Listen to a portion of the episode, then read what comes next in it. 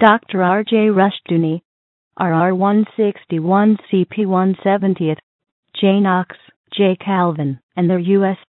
From the Easy Chair, excellent colloquies on various subjects.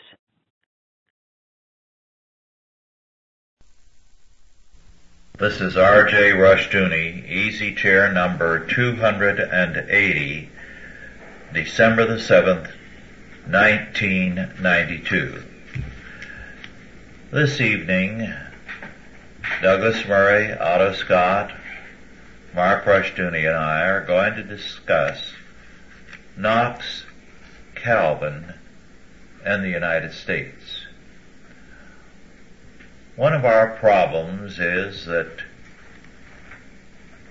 not only is our news media, but our educators so heavily tilted towards humanism and an antagonism to Christianity that we get a false perspective on what we are, what our past was like, our origins, the roots of our particular character as an American people.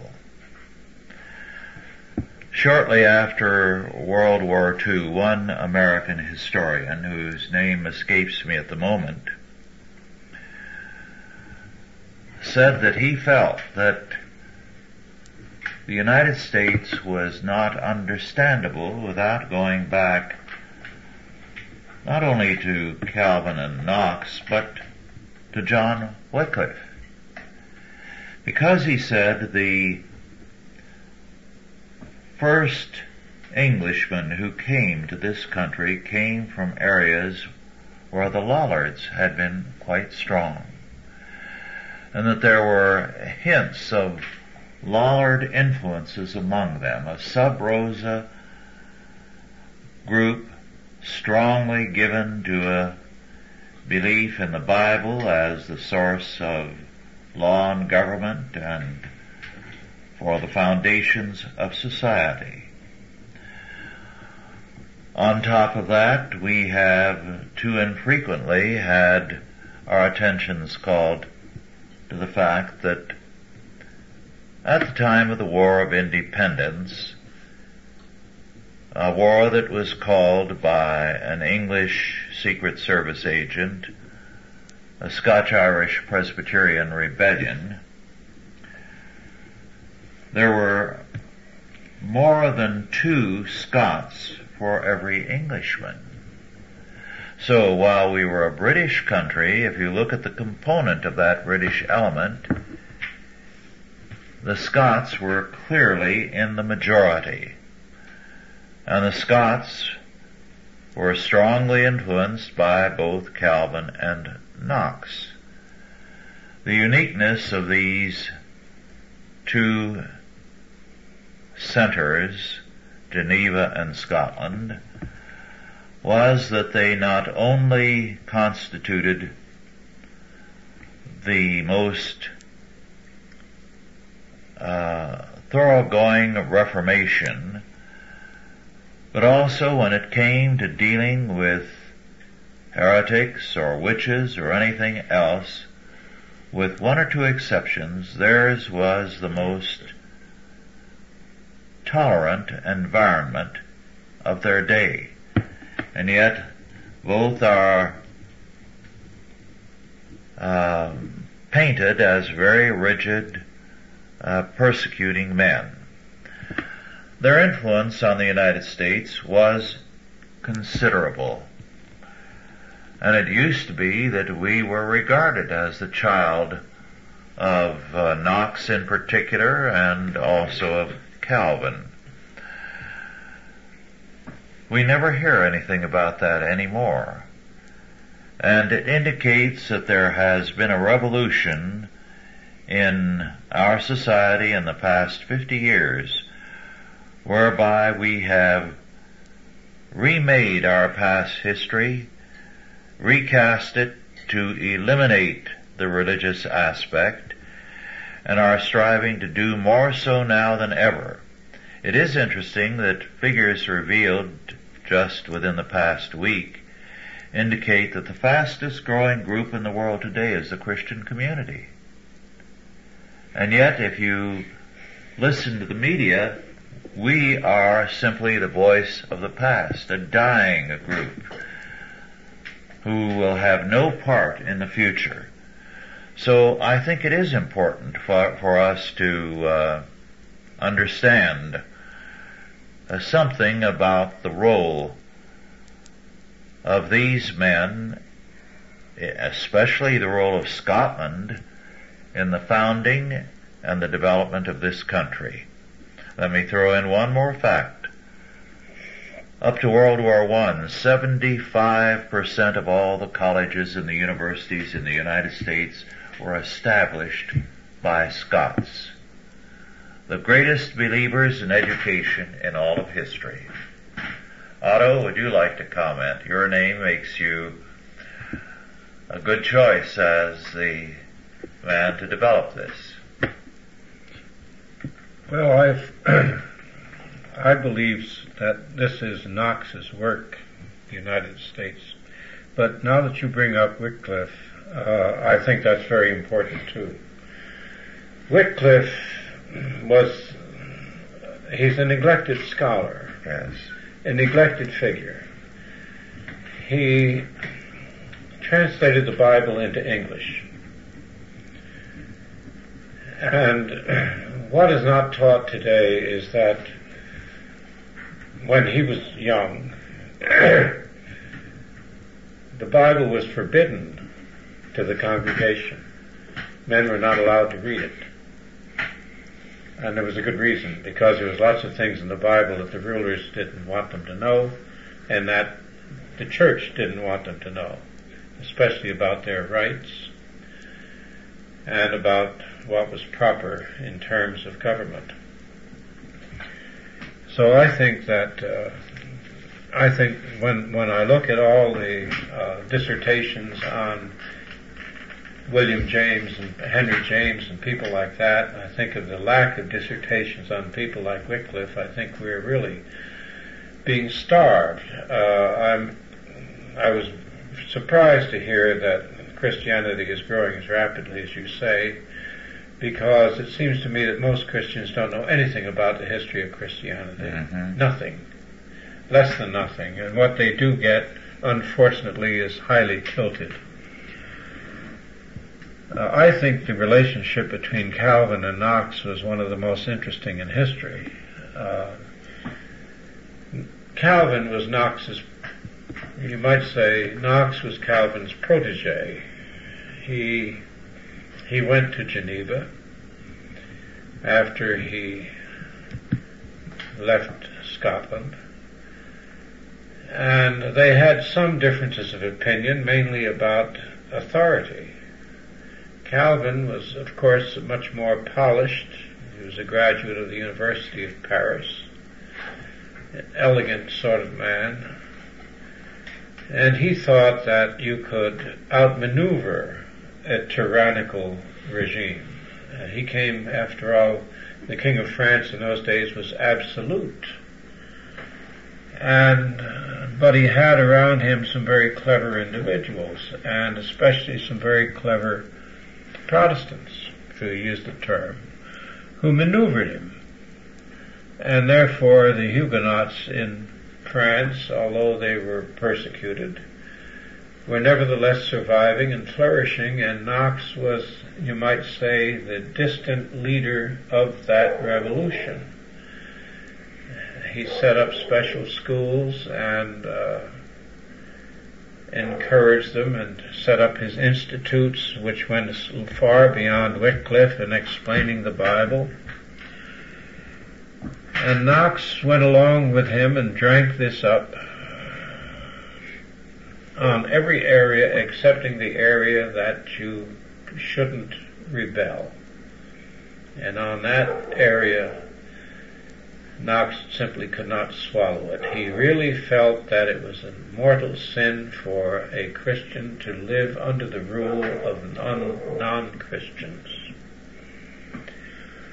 He was a man of the Old Testament, I would say. he felt that a house divided against itself wouldn't stand. And history, by the way, proves that he was right.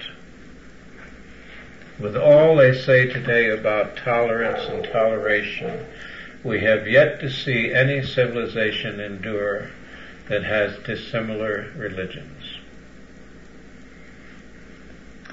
Douglas, would you like to comment now? Well, my perspective, uh, having been going to a public school, it seemed to me that the roots, uh, we've been effectively severed uh, from the roots to the past. And I think if you were to make a man on the street poll today and you walk down the street and interviewed a hundred people, I doubt if you'd find one that even knows these men's names. I mean, outside of the church, if they happen to stumble across the names, and then if they did, they wouldn't, you know, who they were or what they stood for or what they contributed. And I wonder, I guess uh, I would have a question uh, would it be possible for John Knox to start uh, uh, uh, to, to lead a reformation in this country if he were alive today? Well, Scotland in his day was not a gentle place, and neither is this country. And he would have done quite well. He would have done quite well. Mark, would you like to share any thoughts on this subject? No, I'm no expert on uh, Calvin or Knox, but just apropos what was just said, I think we're going to see changes. And people are going to have to realize that we're heading into an era era of, of changes. It's not just the economic uh, problems we're headed for,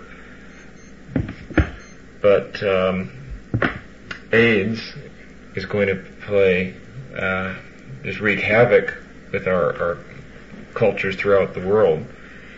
So the world, we were talking in our last tape about uh, how technology has changed the world in the last hundred years or so, and um, the changes that take place in the next few years, the next few, few generations, are going to be dramatic too.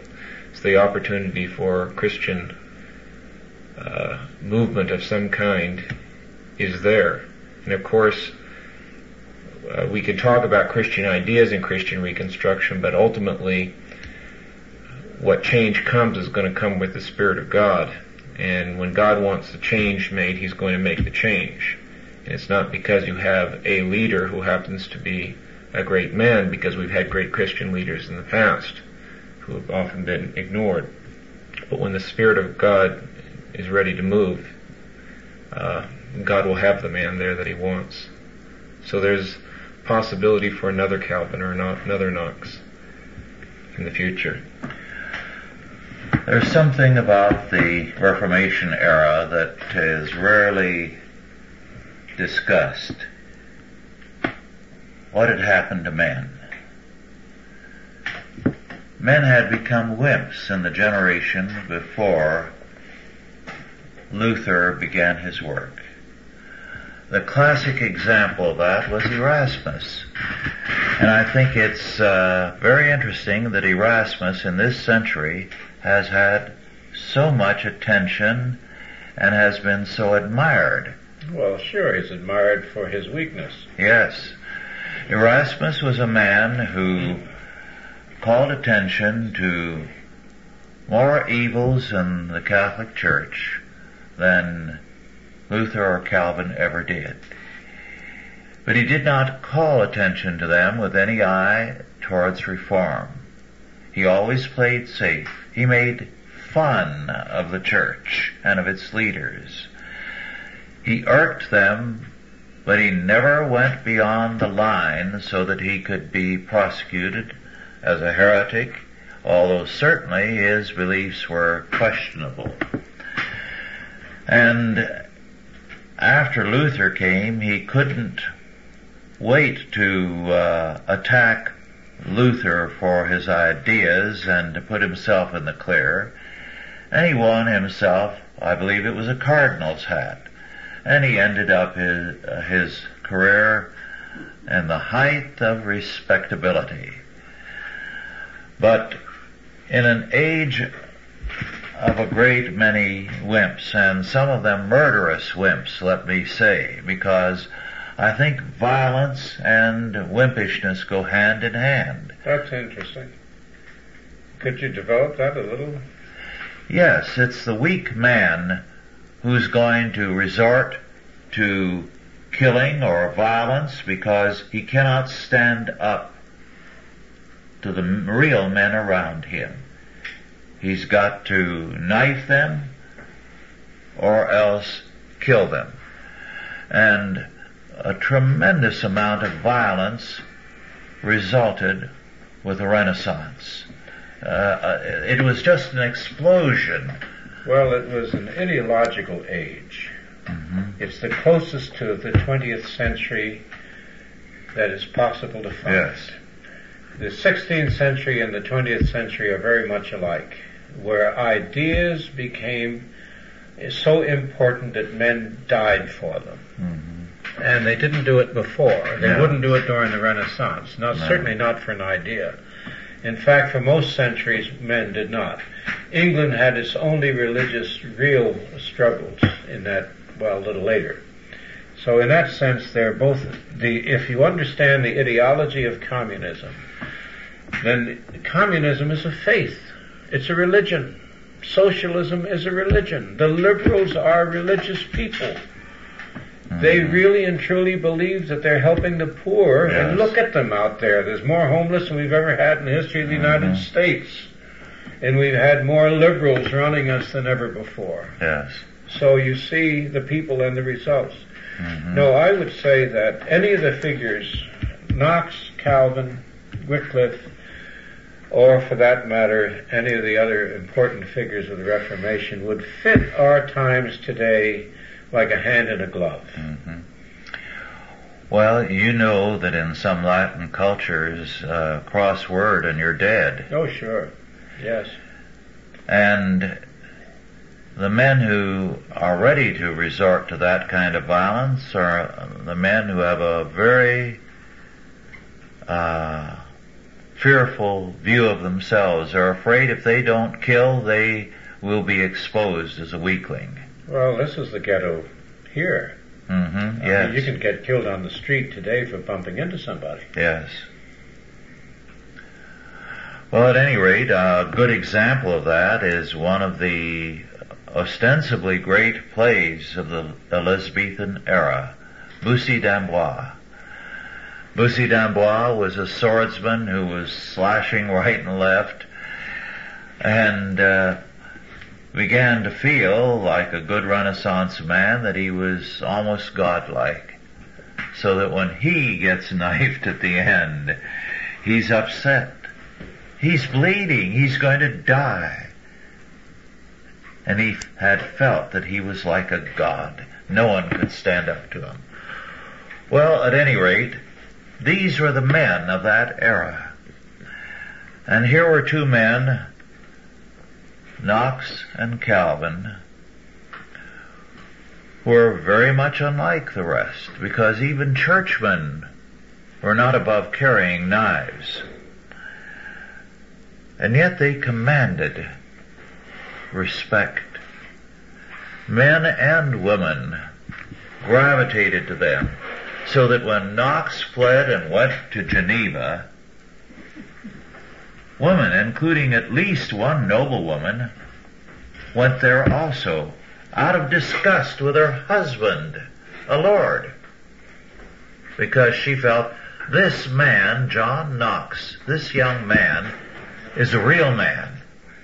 And so when Knox would go to church to hear Calvin preach, and I've seen a woodcut of it, there would be a procession behind him of these women. Because they felt his strength. Well, the clergy do attract women. And uh, so I, I, wouldn't, I wouldn't put too much on that. On Well, point. the other clergymen did not. It was because these two men represented strength. Well, strength is interesting. It's it's really not definable, not easily defined. To some extent, courage is well, I guess to a complete extent, courage is a lack of fear. hmm And uh, a weak fellow will pull a knife. Uh, a strong man won't pull a knife. He, he, he can handle himself better than that. I think that Knox was the most interesting, well, most interesting man when he was a galley slave, hmm and that was a terrible t- condition. Yes. And his companions came to him and said, "We have a plan to get out. We're going to kill the guard." He he wouldn't join that, and he talked them out of killing the guard. Now, to do that when you're in that situation as a slave means a self-control and a character that is really truly remarkable. They escaped, he remained. Later he was traded, as you know, for, Mhm. as a prisoner. When he became, you might say, the spiritual leader of Scotland, the political leader of Scotland, there were no purges. Nobody was burned alive for becoming a member of the new Reformed faith, whereas the old church burned them alive by the hundreds. And it's amazing that the old church now is presented as the picture of elegance and tolerance, and the man who had no purges at all is portrayed as a fanatic. Yes. He mentioned Knox as a galley slave. A galley slave was chained to his oar. He ate there, he urinated, he defecated there. You could smell a galley ship six miles out at sea. Only the dregs could be uh, hired to work on a galley ship. These were naval vessels.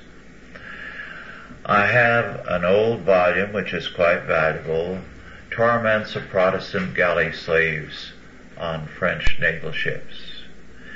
It's a number of accounts of people who survived their term on a galley ship. Horrifying accounts. It's interesting that Knox's account is not there. Didn't give it. Didn't give it. Never once did he indicate any self-pity or talk about the horror of it. Never once. No psychiatrist either. No. In fact, uh, he was so bold there that he drove the French chaplain off the ship because he couldn't uh, stand Knox's challenges to him or answer Knox. It was considered a chore to serve on the same ship as Knox. He was the strong man on the ship. Well, I think I, of all the things that Knox did, it was his destruction of Mary Stuart that ranks as the most important in my mind. Mary Stuart had connived at the murder of her husband. And Knox immediately called for her arrest and trial for mm-hmm. murder and would have put her on trial for murder if she had not escaped to England. Mm-hmm. Now that was the blow that killed the divine right of kings mm-hmm. because he put the monarch under the law. Hmm at a time when the monarch was considered the law. And that is the inheritance the United States gained from John Knox. That was the that was the center. Yes. That was the center that the government had to be limited by law. hmm That was the point which, in the end, was transported over here by the refugees from Charles the First, and uh, America swallowed that down without ever knowing where it came from, grew up with it, hmm and today has forgotten it. Yes. Well, you and I were in the churchyard there at Greyfriars where the Solemn League and Covenant were signed. And we saw the stone for the Duke of Argyle commemorating also the 17,000 martyrs of the Covenanters. In 89, when Dorothy and I were there again, uh, Pamela Johnston, Quentin Johnston's wife, called the caretaker and he opened up the uh, Greyfriars Church where the Solemn League and Covenant was signed. It was a very moving experience. There was only one flag in the church, the American flag. And it was because they felt that this country was the heir of that church and its faith. And the caretaker pointed to the vaulted ceiling and he said we had to re-timber that some few years ago. And we went to California for redwood to do it. Hmm. So they have seen the kinship that our scholars are unwilling to call attention to. A very, very marvelous one. And I might add, because I think this was a powerful and a moving thing, we saw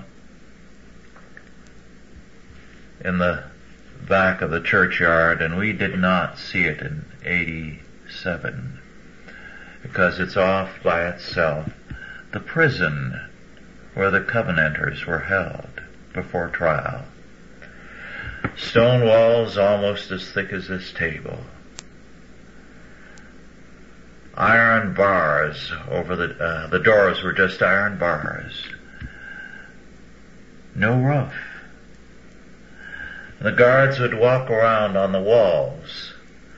There was no roof because it would save money for a trial. They would, in those cold, snow bound winters, freeze to death. And it was a good way to get rid of them. These were the men who had iron in their blood because of John Knox. And we inherited that and we have lost it and we need to recapture it because John Knox was one of the most remarkable men in all of history. There's an aspect to Knox which is rarely mentioned today. The Reformed and Protestant community generally does not like it and the charismatics are not uh, not aware of it. But he had, as even Jasper Ridley admitted, a gift for prophecy. More than once, he declared that certain things were going to happen that were totally unlikely, and they did. Yes. And they never were able to cope with that fact or to explain John Knox. He was a man of one of the most amazing characters in all of history. Well, it's interesting you talk about the prison because that uh, sort of thing came back with the Gulag. Yes. Uh, the breakdown of Christianity is interesting. Each backward step is marked by a restoration of some horror that Christianity had originally eliminated from paganism. So as Christianity declines, as the quality of Christianity declines, as opposed to the numbers who call themselves Christians, paganism appears. And that sort of treatment of prisoners fits this century. And it's interesting that cruelty is always placed, or recently, let's say, since about 1900. The uh, purge of American uh, historical work dates from about 1900. The American Historical Association, and I don't really know why that particular year, but right around that year, First, there was this purge of the universities in the 1890s, which Andrew White wrote about, in which they got rid of the clergymen who from being administrators of colleges that their denominations had created. And once they had, the secularists had control, And they were deliberately and openly anti-Christian in this campaign because they considered Christianity nothing but superstition. They had no acceptance of the idea that Christianity was responsible for all their liberties. Yes. One of the things that I've enjoyed over the years has been reading books about the national inheritance of the United States from the English, from the Irish, uh, from the French, especially the Huguenots, the Germans, a very important and interesting story. And perhaps one has been written about our Scottish inheritance, but I don't know of it. And it is a very, very important one because the uh, Scots not only were the ones who were important in education, but they were the uncompromising, and the word used again and again was firebrands, who ignited events. One of the most notable is a man who in many textbooks today is missing, Patrick Henry. When we went to school, Patrick Henry was a very important figure. He certainly was. And his speech, culminating in the statement he, that he did not care what other men might choose, but as for me, give me liberty or give me death. Put people on the spot.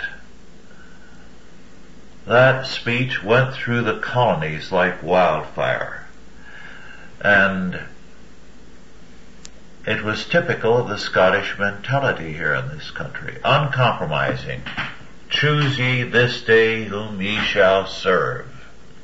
But as for me and my house, we will serve the Lord.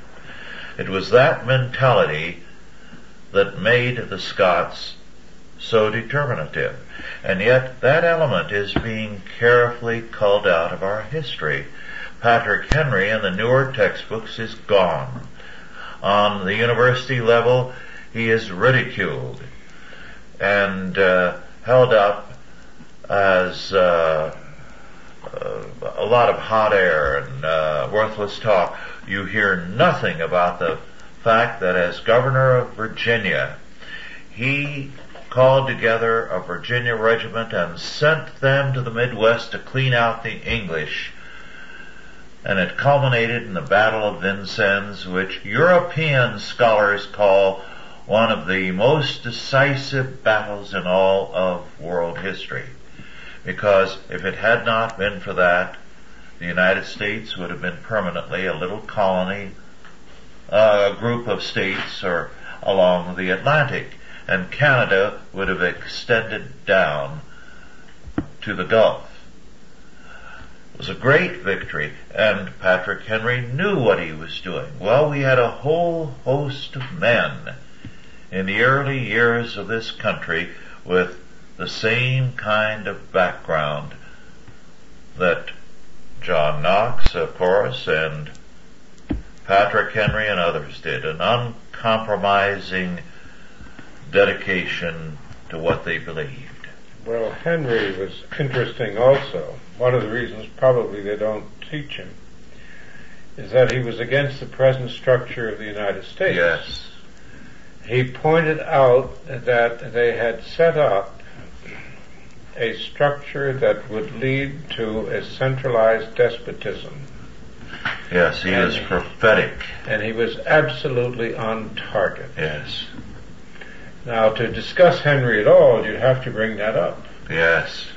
And there is a reason for all these individuals to be dropped from history. Mm-hmm. Because to acquaint the people with them would be to make what they're trying to do today impossible. Mm-hmm. The only, you know, they have convinced, I say they, I'm talking now about our ruling class. Mm-hmm our ruling class has been convinced and convinces others that history doesn't make any sense. Don't waste your time with that. And it has developed into a series of monographs and splinters and little pieces, fragments, how many punctuation, how many commas are there in Shakespeare's plays and all this sort of nonsense. And there's a reason for this, because if you know history as it really was, you know the difference between success and failure and virtue and vice and everything else. Yes. And you have writers like Fukuyama, The End of History.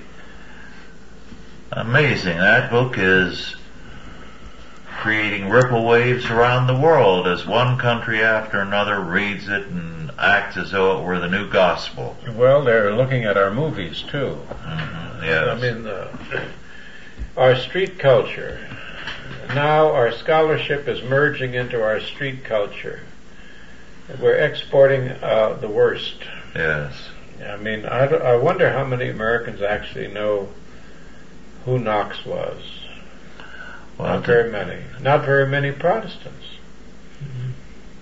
Today, a woman told me at the other end of the country that her husband, because he felt it was important to know about it, went to see the uh, movie Malcolm X. And he came home and told his wife, get out your handgun and make sure you haven't forgotten how to use it because this film is a declaration of white, a war against white America.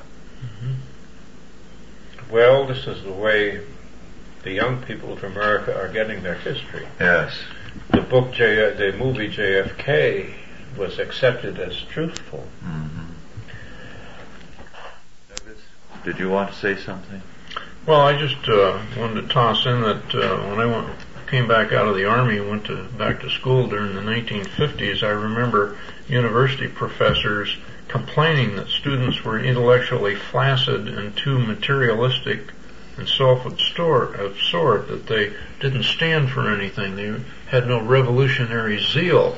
And uh, I wondered what they had in mind, and we found out during the 1960s that they had a plan, and uh, the uh, you know the, they they didn't mind firebrands then as long as they were uh, Marxist firebrands. It's it's interesting. It's socialism is, is almost a it's religious. It's just as virulent here as it was when Stalin was in office. They knew what he was doing and they liked it. Mm-hmm. They can't say they didn't know. Everybody knew. Yes. And in Knox's day, the tyrannies were equally horrible. And he wrote a book, The Monstrous Regiment of Women. Yes. It's Mary Guise and, and uh, Bloody Mary of England and was it Mary Stuart the Third? And uh, that's been held up ever since as an anti-feminist diatribe. It happens that they were all three impossible. Yes. Impossible. And we're taking advantage of their status. Uh, I had uh, a woman tell me some years ago that I must never, never say a good word for John Knox. For that reason. He was unkind to Queen Mary of the, of, of the Scots. Well, I have read the account of that dialogue and the dialogue, the exchange. He was very courteous, but unwavering about the truth. Well, it was interesting because she was six foot tall. She was the first cousin of Elizabeth of England. She was the former Queen of France. she was an absolute sovereign, as absolute as you could be, at least in part of Scotland. She had all the, the money, and the learning and the position and the beauty and everything else. And this was a small fellow who didn't have any money, didn't even own a home, I don't believe, at the time. He was too poor. And he's held up as a bully. well, I mean, this is what will happen to you if you run into into what somebody called Hill the Hun.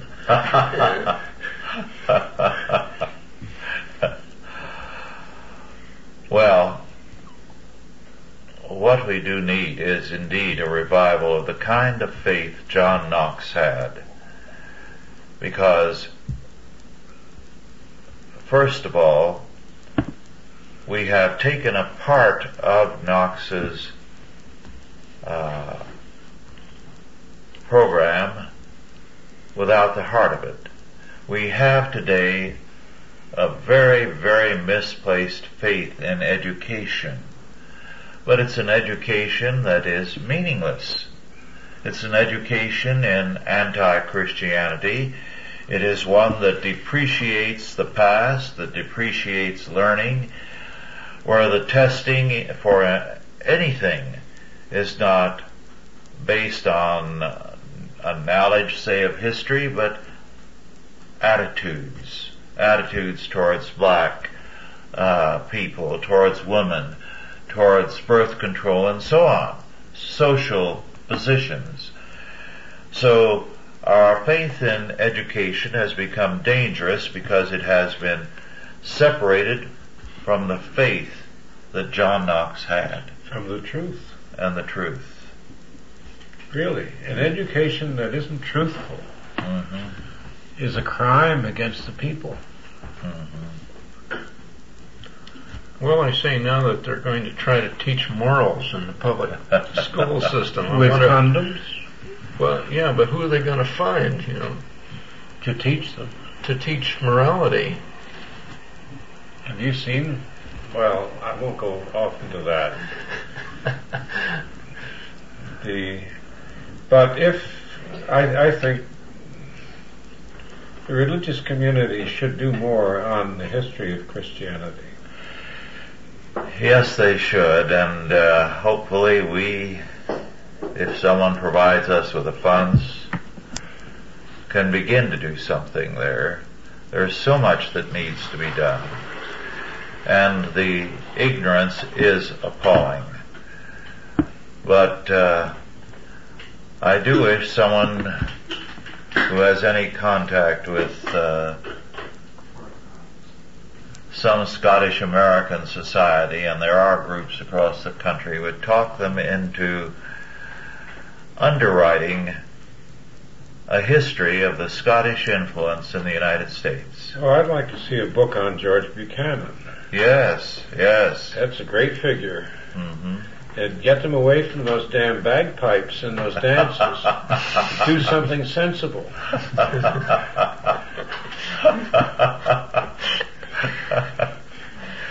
well, we'll make you our Scottish delegate to the Scottish societies. There are people going to bagpipe festivals who never got within a hundred miles of Oh, you a know Scotch it. person, or You know it. it's, Dorothy and I went to a Scottish festival in Southern California in the early 70s and there was, it was in a football stadium and there were 28 bands of pipers Oh gosh. and uh, they marched all the way around and it was magnificent. Oh, they were good. Really superb. However, you knew that some of them never came from Scotland because there were uh, several blacks in the pipers' bands. well, it's interesting. You know, there's a lot of. uh, Now that you bring that up, there are a lot of people that are out there searching for an identity. That's true. You know, there. I remember uh, Lois and I were driving through uh, Hayward one day, and we noticed this big crowd of people who went over there, and it was a, it was an Indian powwow, and there was a whole bunch of people there white people in Indian get-up. I mean, these were, you know, mature people with headdresses and all this stuff on. And uh, so I went over and I found some guy that looked like he was in uh, some position of authority, and I said, "How much Indian do you have to be to get into this club?" And he says, "We'll take as little as an eighth.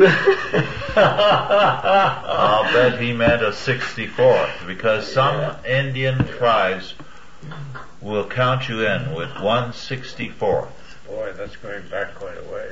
Well, Yes. you, you you know you see uh, pl- people now with these uh, license plate frames that are proud to be an Italian or uh, Italian power or Hungarian power, whatever it is. You know, there are people that are proclaiming, you know, That's that want to proclaim their identity. Because they've stopped telling us that we're Americans. yeah, And Native American is not you and me. We were born here, but we're not native. That's an interesting distinction. Uh-huh. And the American identity is being destroyed. Mm-hmm. Are there good any good biographies available on Knox? Jasper Ridley's is a pretty good one.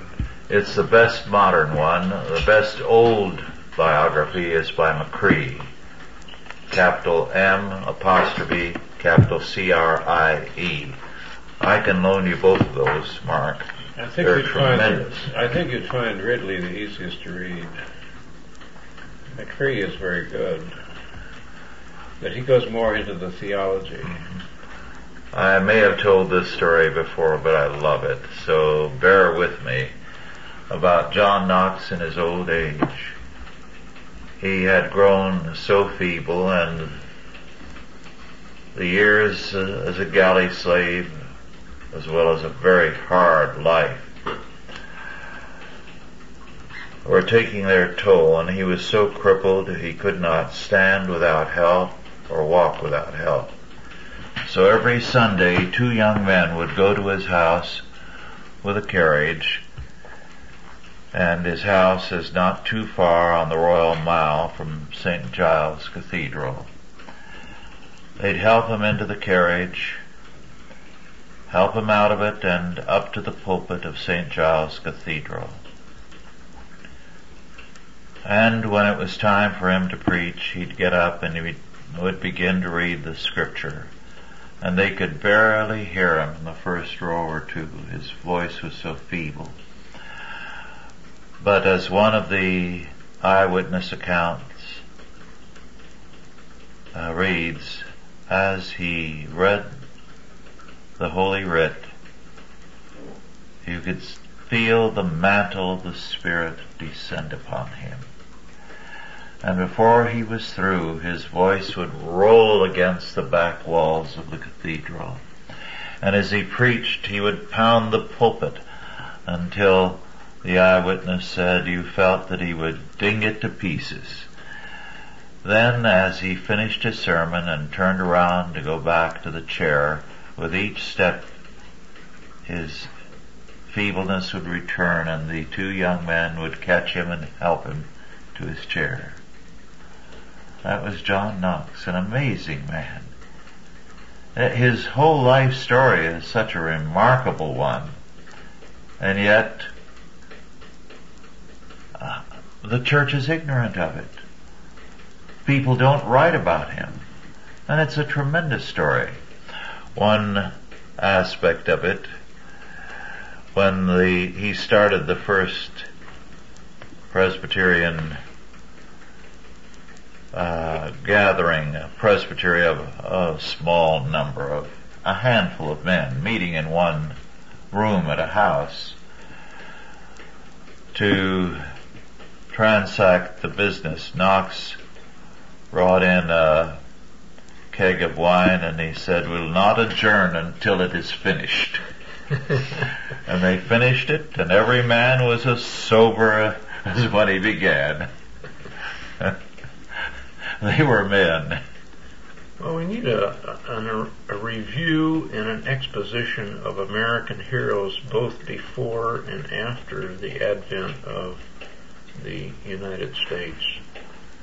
Uh, because kids, young people today are looking for role models and the media, our media, gives them the worst. Well, it it it it, it tarnishes, darkens the reputation of Jefferson and of Washington.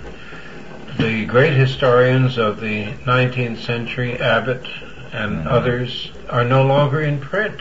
Yes. I mean, the best histories of Spain by Bancroft or, or uh, Robertson. No, no. And Prescott. Prescott are out of print. I have a set of Prescott, but I'm sure you couldn't find one yeah. practically anywhere.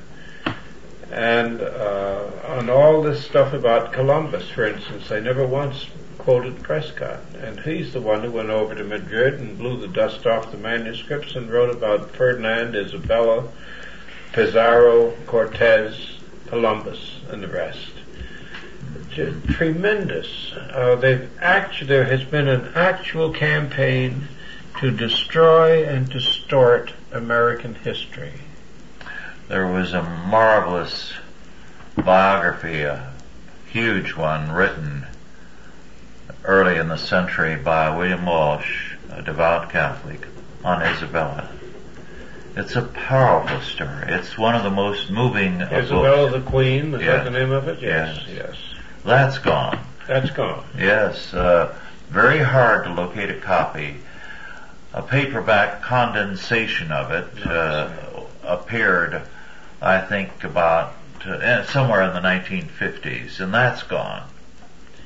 Well, I was in a secondhand bookstore in San Diego when somebody came in looking for, I believe it was uh, Tragedy and Hope, before it was mm-hmm. pirated and reprinted. And the, the two men that came in obviously we're not readers. I don't know how you can tell these things, but you can tell. Mm-hmm. They offered $150 for a copy. And you know they were sent out to destroy that book. There is what Sam Blumenfeld calls the dumbing down of America. Yes. Now in England, just recently, an, an order went out to return to the traditional method of reading, the use of phonetics, and the emphasis on grammar, and the reintroduction of the classics. England has wiped out the progressive method of reading because it didn't work. Well, it's taken a step to wipe it out. The Marxist school uh, uh, groups and count, uh, local councils are hostile to this. Well, of course they're hostile to it. So there's a battle underway, but the first step has been taken, and we need to take that step here. Well, what would we? What would require? I guess guns. What could you do? Shoot the teachers here? that wouldn't work either. When people don't listen to reason. Sometimes violence is the only. It's a religious issue with them, and they're devout humanists, Otto. And they can't. The kids can't read. No, it's it's that doesn't bother them. It's kind of a uh, a backward uh, testimony to the fact that the early history of this country was so Christian in that you can't destroy just part of it; you have to destroy all of it, because simply to take Christianity out of the history would leave nothing there. Well, that's what they've done. Mm-hmm. It's, it's left a vacuum. Mm-hmm. And I remember as a boy, American history I thought was the most boring thing in the world. They made it sound so absolutely lifeless and, and stupid. Now I think it's worse because now they're giving it an anti-racial uh, twist without reference to the state of the world at the time, or for that matter, the condition of the blacks, for instance, when they came over here. The spin doctors. They really are. They really are, but the problem there, of course, is that a tyranny, in the end, tyrannizes everybody. If you read of the lives of the uh, people who lived under Henry VIII, no matter who they were, they never were able to sleep at night. Mm-hmm. I just picked up a book about the reign of Henry VIII, and the title is The Rule of the King versus the Rule of the Law. Oh, that must be a new book. I hadn't heard of that. Mm-hmm. Is it a new book? I don't know. I just picked it up and I haven't had a chance to open it yet. Hmm. He was the most autocratic and successful autocrat the English ever had. Mm-hmm. And it's, it's, very interesting about power of that sort. Uh, when Stalin was in the Kremlin and Kaganovich and Molotov both were working with him every single day, helping him to sign murder warrants, arrest warrants, and all kinds of things. Both their wives were in the Gulag. Both their wives were in the Gulag. And I've often wondered about why didn't they shoot him? How could they have worked with him every day when he had them under such a condition? And yet, he died in bed. Well, Mr. Knox would not have endured that.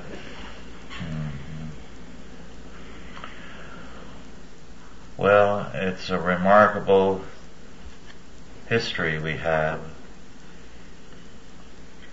and too little appreciated. Our spiritual fathers have been remarkable men. One aspect, by the way, that does need mention is Wycliffe's idea that men can have power,